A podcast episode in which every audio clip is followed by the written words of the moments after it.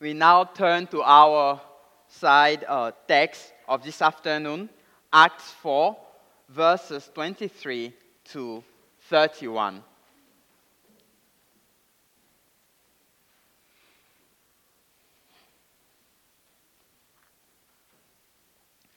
Acts 4, from verse 23.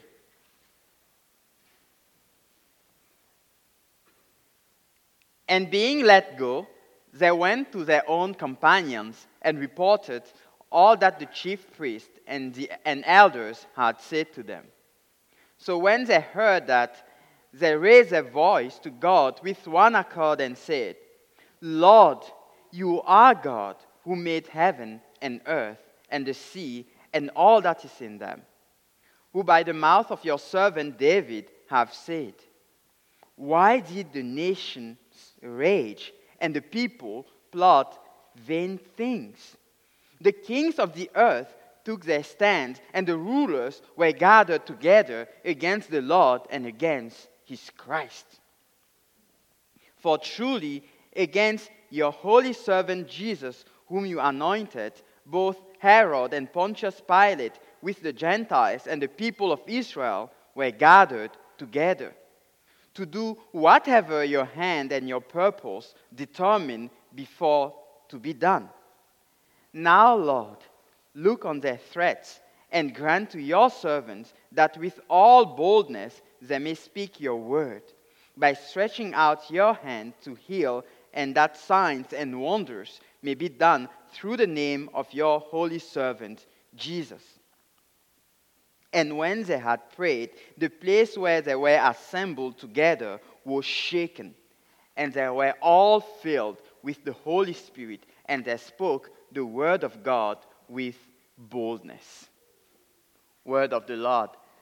Now let us turn to our text of this afternoon, Psalm 2.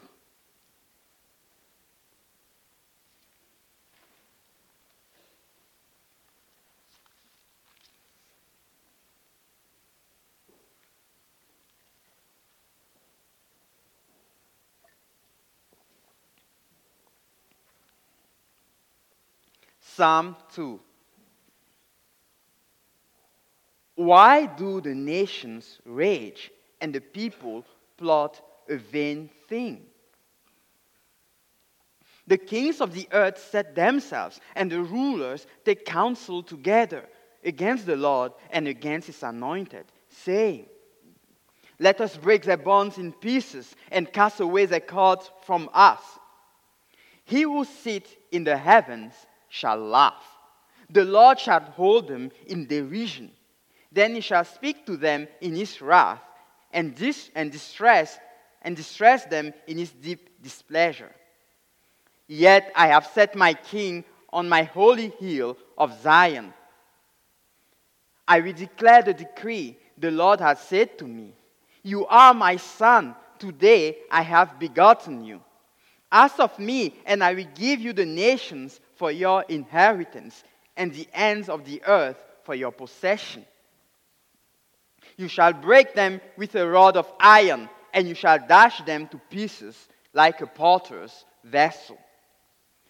Now, therefore, be wise, O kings.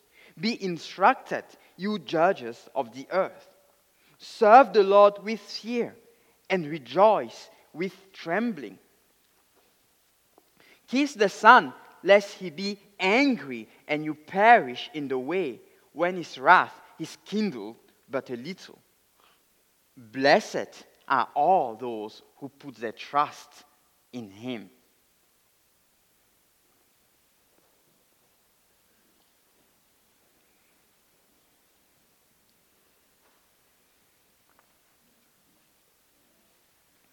Dear congregation of the Lord Jesus Christ, how do we live life to the fullest? Or how to have life in abundance?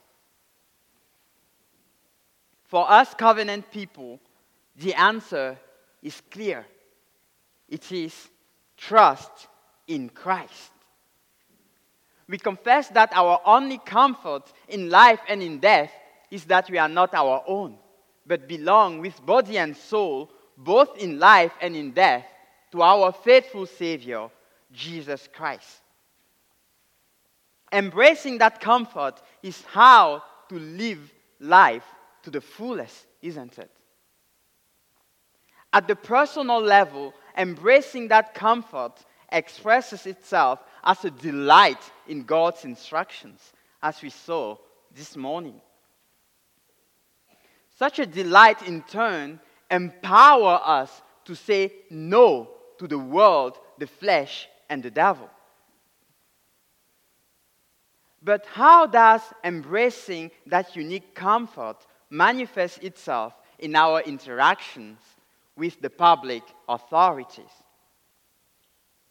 To be more precise, how to, do we live in that, unique, in that unique comfort when the authorities, the kings of the earth, attack the earth, the, the church, please, in an attempt to rebel against God?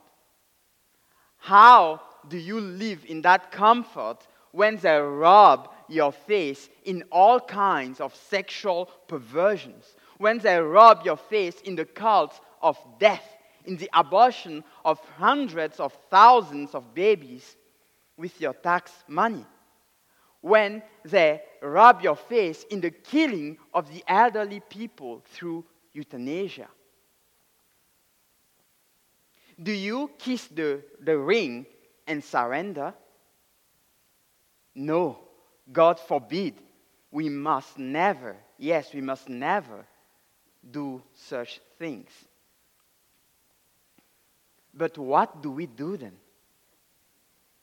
And again, the answer is simple, although very difficult to perform. The answer is that we stand firm in the faith maintaining our allegiance to Christ and refusing to be intimidated. Why? Because we know who is in charge the Lord Jesus Christ Himself. To increase our courage, the Lord has given us Psalm 2. Therefore, it is my privilege this afternoon to preach the good news of Christ's victory using Psalm 2. The theme of this gospel proclamation is when kings rebel, stand firm in the faith.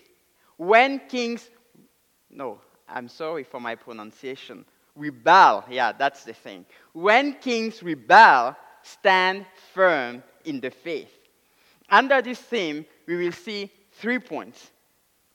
First, the king's rebellion followed by the Lord's response, and finally, the Messiah's warning. The king's rebellion, the Lord's response, and the Messiah's warnings.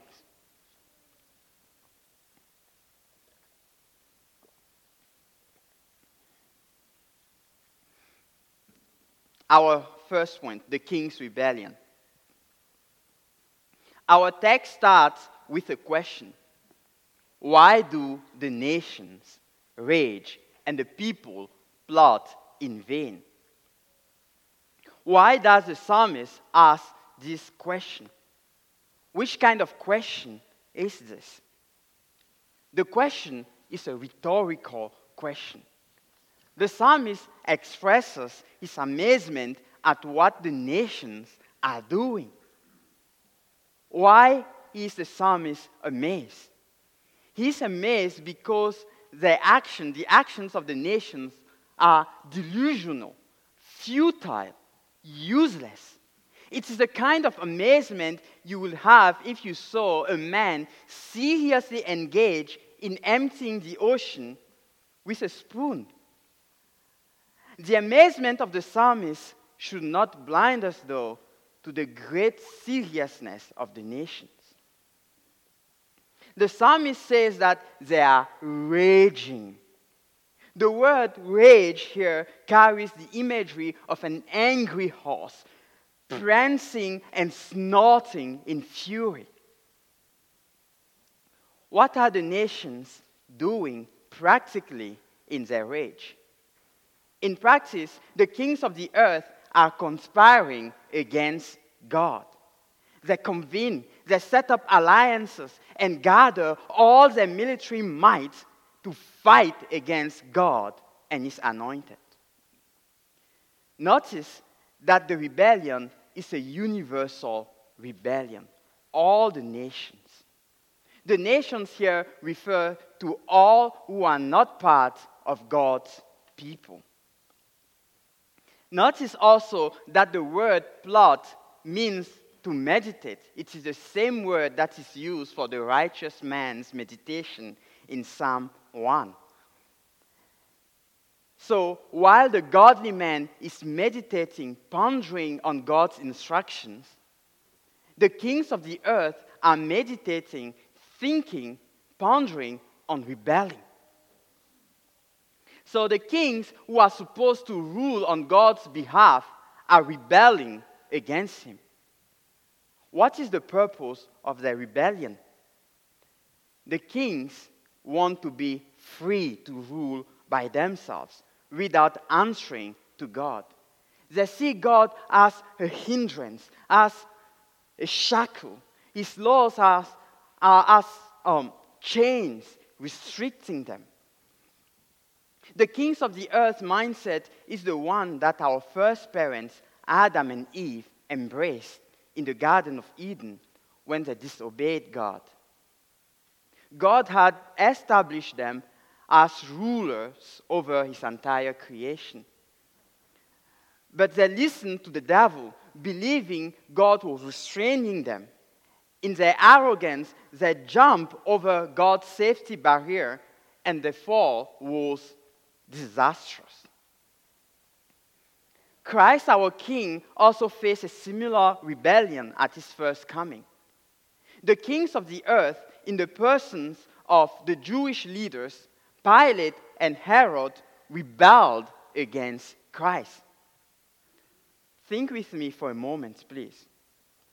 The people of Israel are called in Scripture the vineyard of the Lord, with Jesus as their ultimate king with Jesus as the, their reason, reason, raison d'etre, the reason of their existence. But when Jesus came, those in authority on his behalf did not acknowledge him as their king, and they crucified him.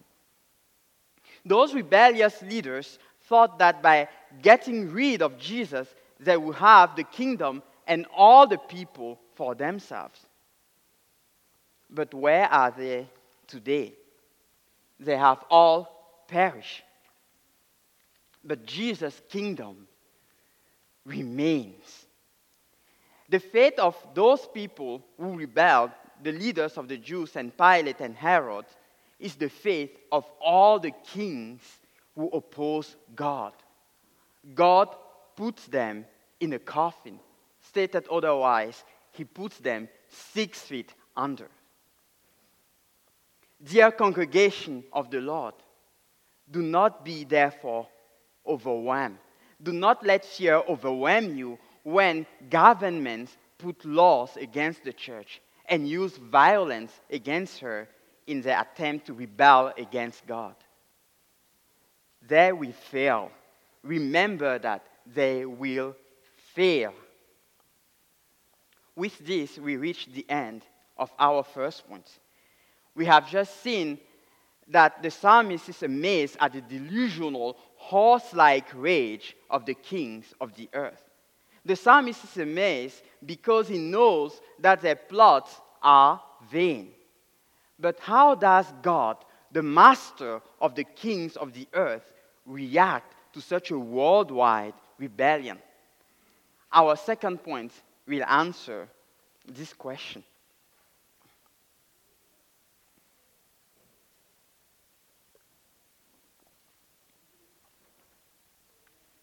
Our second point the Lord's response is Messiah. What does our text say about God's response? One who does not have a high view of God might think, oh man, a worldwide rebellion. I can imagine that he who sits in heaven is stressing about it. No, wrong. God laughs. This laughter is not a joyful one. It's a laughter of mockery and scorn. The line, the second line of verse 4 makes it clear by telling us that God laughs at them in derision. The one who sits in heaven, meaning the one who is ruling heaven, does not take the king of the earth with all the seriousness with which they take themselves. You can picture the scene by imagining a less than a pound mouse determined to, at, to attack a 700 pound male grizzly. Fat chance for the mouse, isn't it? But the greatness, the difference of greatness between God and the kings of the earth is infinitely greater than the difference between bears and mice. Because of his great majesty that the rebels have insulted, the Lord is deeply angry. Catechism student, do you remember what the Catechism confesses about the necessity of such anger in Lord's Day 4? What does Lord's Day 4 says?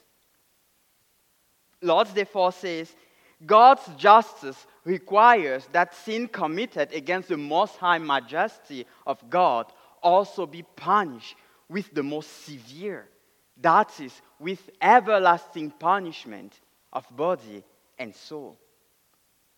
The rebels, the rebels, please, are less than chaff before God.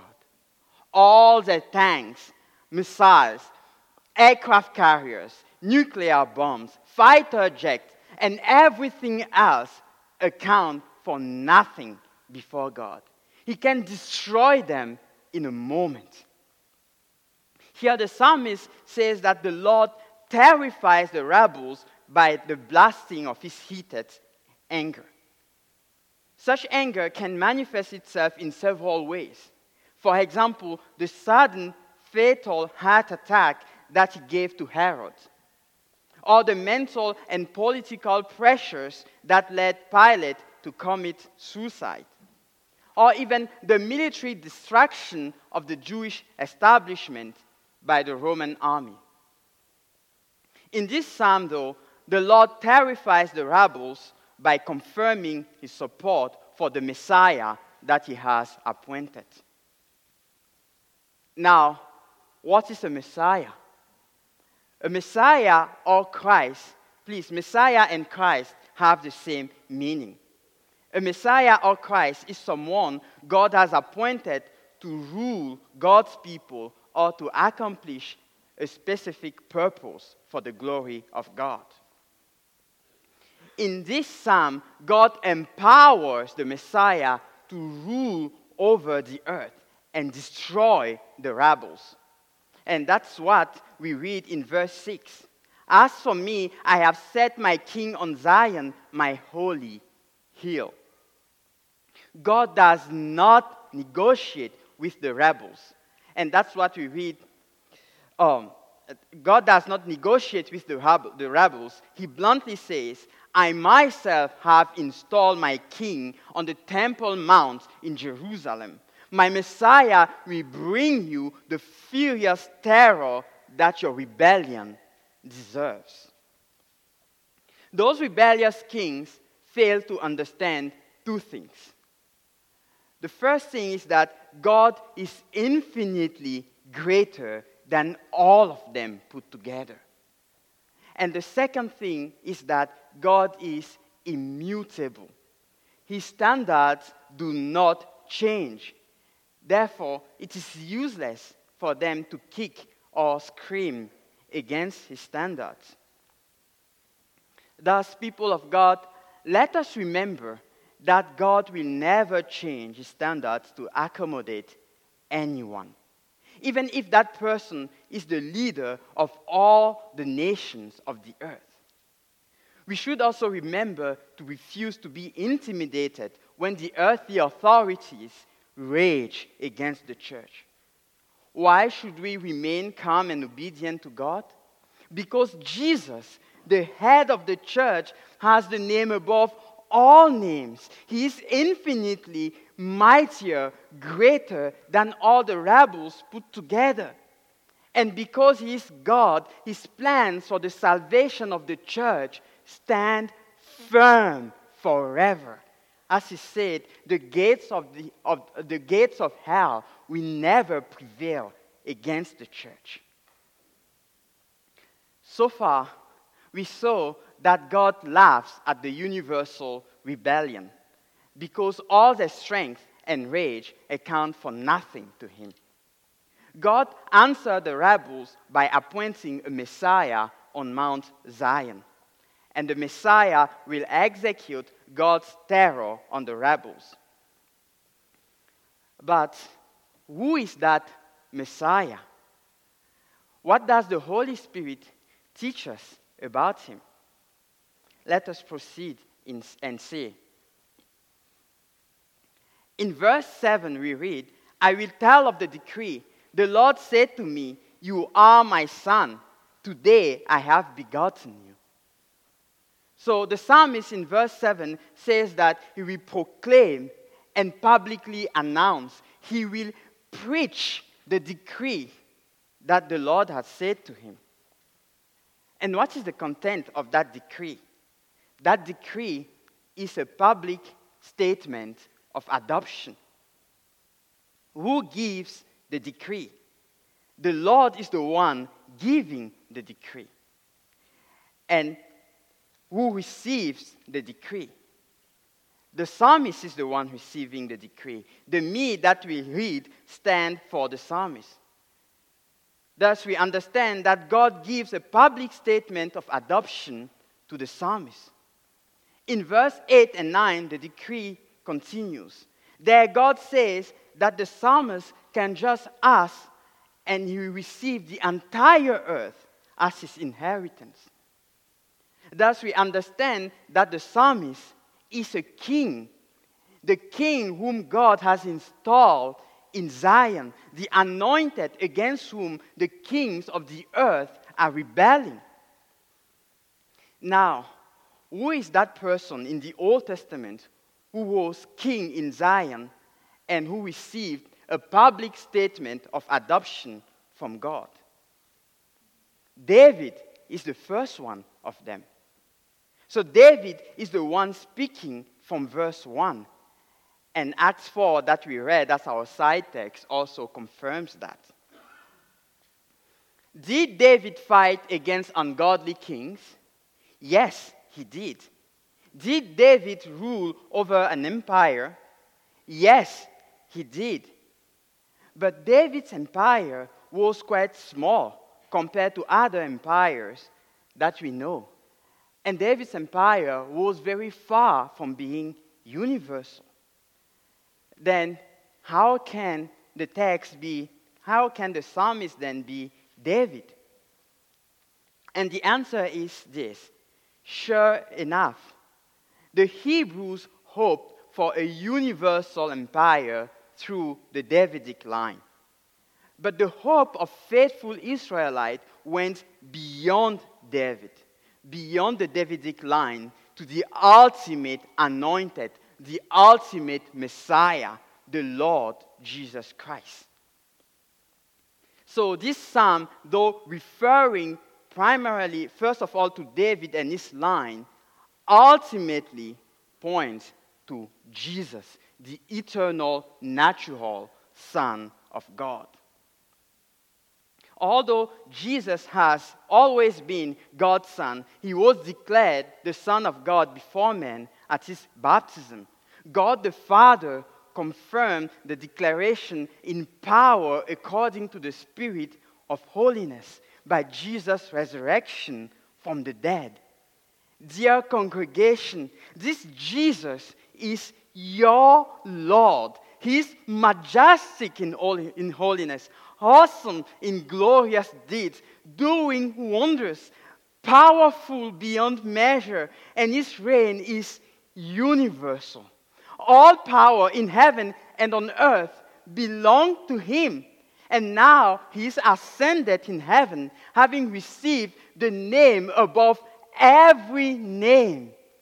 And from there, he's currently ruling the entire universe for the blessing, for the benefit of his church. What a blessing, what a privilege we have to belong to such a glorious king. But Jesus does not tolerate rival powers and will carry out the sentence that David and his sons could not carry because of their weakness and sinfulness. Although today people can still afford to ignore his kingship, no one will be able to do so at his second coming. He will dash his enemies and ours in pieces. When Jesus comes, the rebel's strength will be to him mere fragility, like extra fragile china. He will break them with a rod of iron and crush them like a potter's vessel. Meaning, he will have absolute power over the, the rebels. And the knees that did not want to bow down to him in love, Jesus will break and make to bow in terror. In summary, verses 6 to 9 show us that David is the anointed king that the psalm is referring to. But David himself is a type of Christ. Christ is already ruling, but his rule will be fully visible at his second coming. Thus, the universal, undisputed rule manifests itself fully with Jesus' kingship. But our text continues. Verse 10 starts with a now, which signifies the beginning of a response. Response to what? Response to God's decree that David has published. This call to a response is, in fact, a warning. And let us see the Messiah's warning in our third point.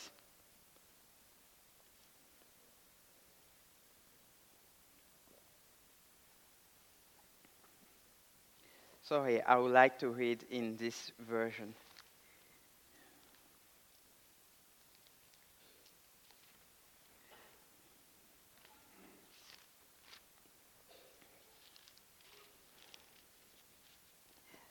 In verse 10, we read, Now therefore, be wise, O king, be instructed, you judges of the earth. David says, In light of the decree, of the Lord's decree, I exhort you to understand the precariousness in which you are, and in humility to make sensible decisions. What does God expect when He exhorts them through David to make sensible decisions? God expects the kings of the earth to serve Him in reverence. The world and its people belong to God. He's the one who has appointed those people in authority. Therefore, they may not just do the selfish things they should rule as God expects them to rule. That is, with justice and love for the people. In other words, they must abide by the boundaries, the restrictions, and the instructions that God has given them. But that's not all. They must also kiss the Son. What does this mean? it means having a personal allegiance to the Messiah because one accepts the authority structure God has put in place. Translated to our period of redemptive history, it means to embrace the lordship of Christ. Embracing the lordship of Christ involves a public commitment to, gov- to govern in a Christ honoring manner and a personal commitment to submit to Christ in private. But still, why the kiss? Because kissing was an act of homage to those in authority. Kissing was also an act of worship. For example, in 1 Samuel 10:1, Samuel kissed Saul to pay him respect as the new king of Israel. In 1 Kings 19:18, God says to Elijah that he has 7,000 people in Israel who have not bowed the knee to Baal and have not kissed him. Why should they then embrace from the heart God's messianic rule? The kings of the earth must do so first because it is good for them to do so. God's law is sound and whole, as we sing in Psalm 19. It revives the soul. Second, as our text says, lest he, meaning Jesus, be angry, and you, meaning the kings of the earth, perish in the way, for his wrath is quickly kindled. In other words, if the kings of the earth do not embrace God wholeheartedly, he will destroy them in his anger. He will consume them like fire, and they will perish in their rebellion. Further, they do not have much time to repent. They must repent before it is too late, before his judgment falls on them. It is like the call of John the Baptist and Jesus in the Gospels Repent, for the kingdom of God is near. To whom does the call apply again? The call to repentance? To the kings of the earth. Yes, they must rule in a Christ honoring manner. But the call to repentance also applies to us. We must all embrace the Lordship of Christ. What does that mean? It means living a life of faith driven obedience to Christ. What does living a life of faith driven obedience entail, considering our text?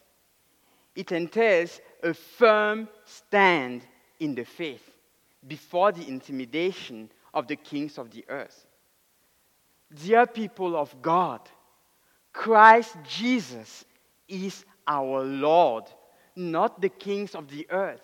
And so we owe obedience first to Him.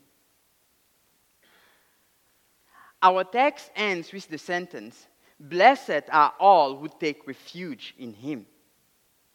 The blessedness spoken of here is the one that we read this morning in Psalm 1, which is fruitfulness in our spiritual work with, uh, walk with God, impact for God in this life, and an eternal inheritance at Christ's return.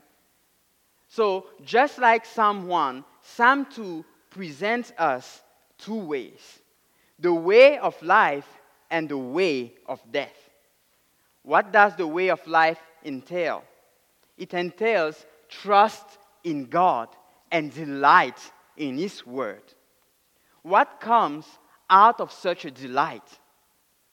Power. Yes, the power to shun worldliness, to refuse submission to the kings of the earth rebellion. How? By standing firm in the faith. Dear congregation of the Lord, the way of life is narrow and difficult. The way of death is broad and easy.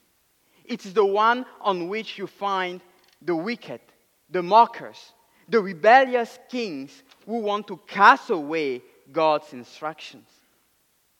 Our Lord urges us to follow Him on the way of life.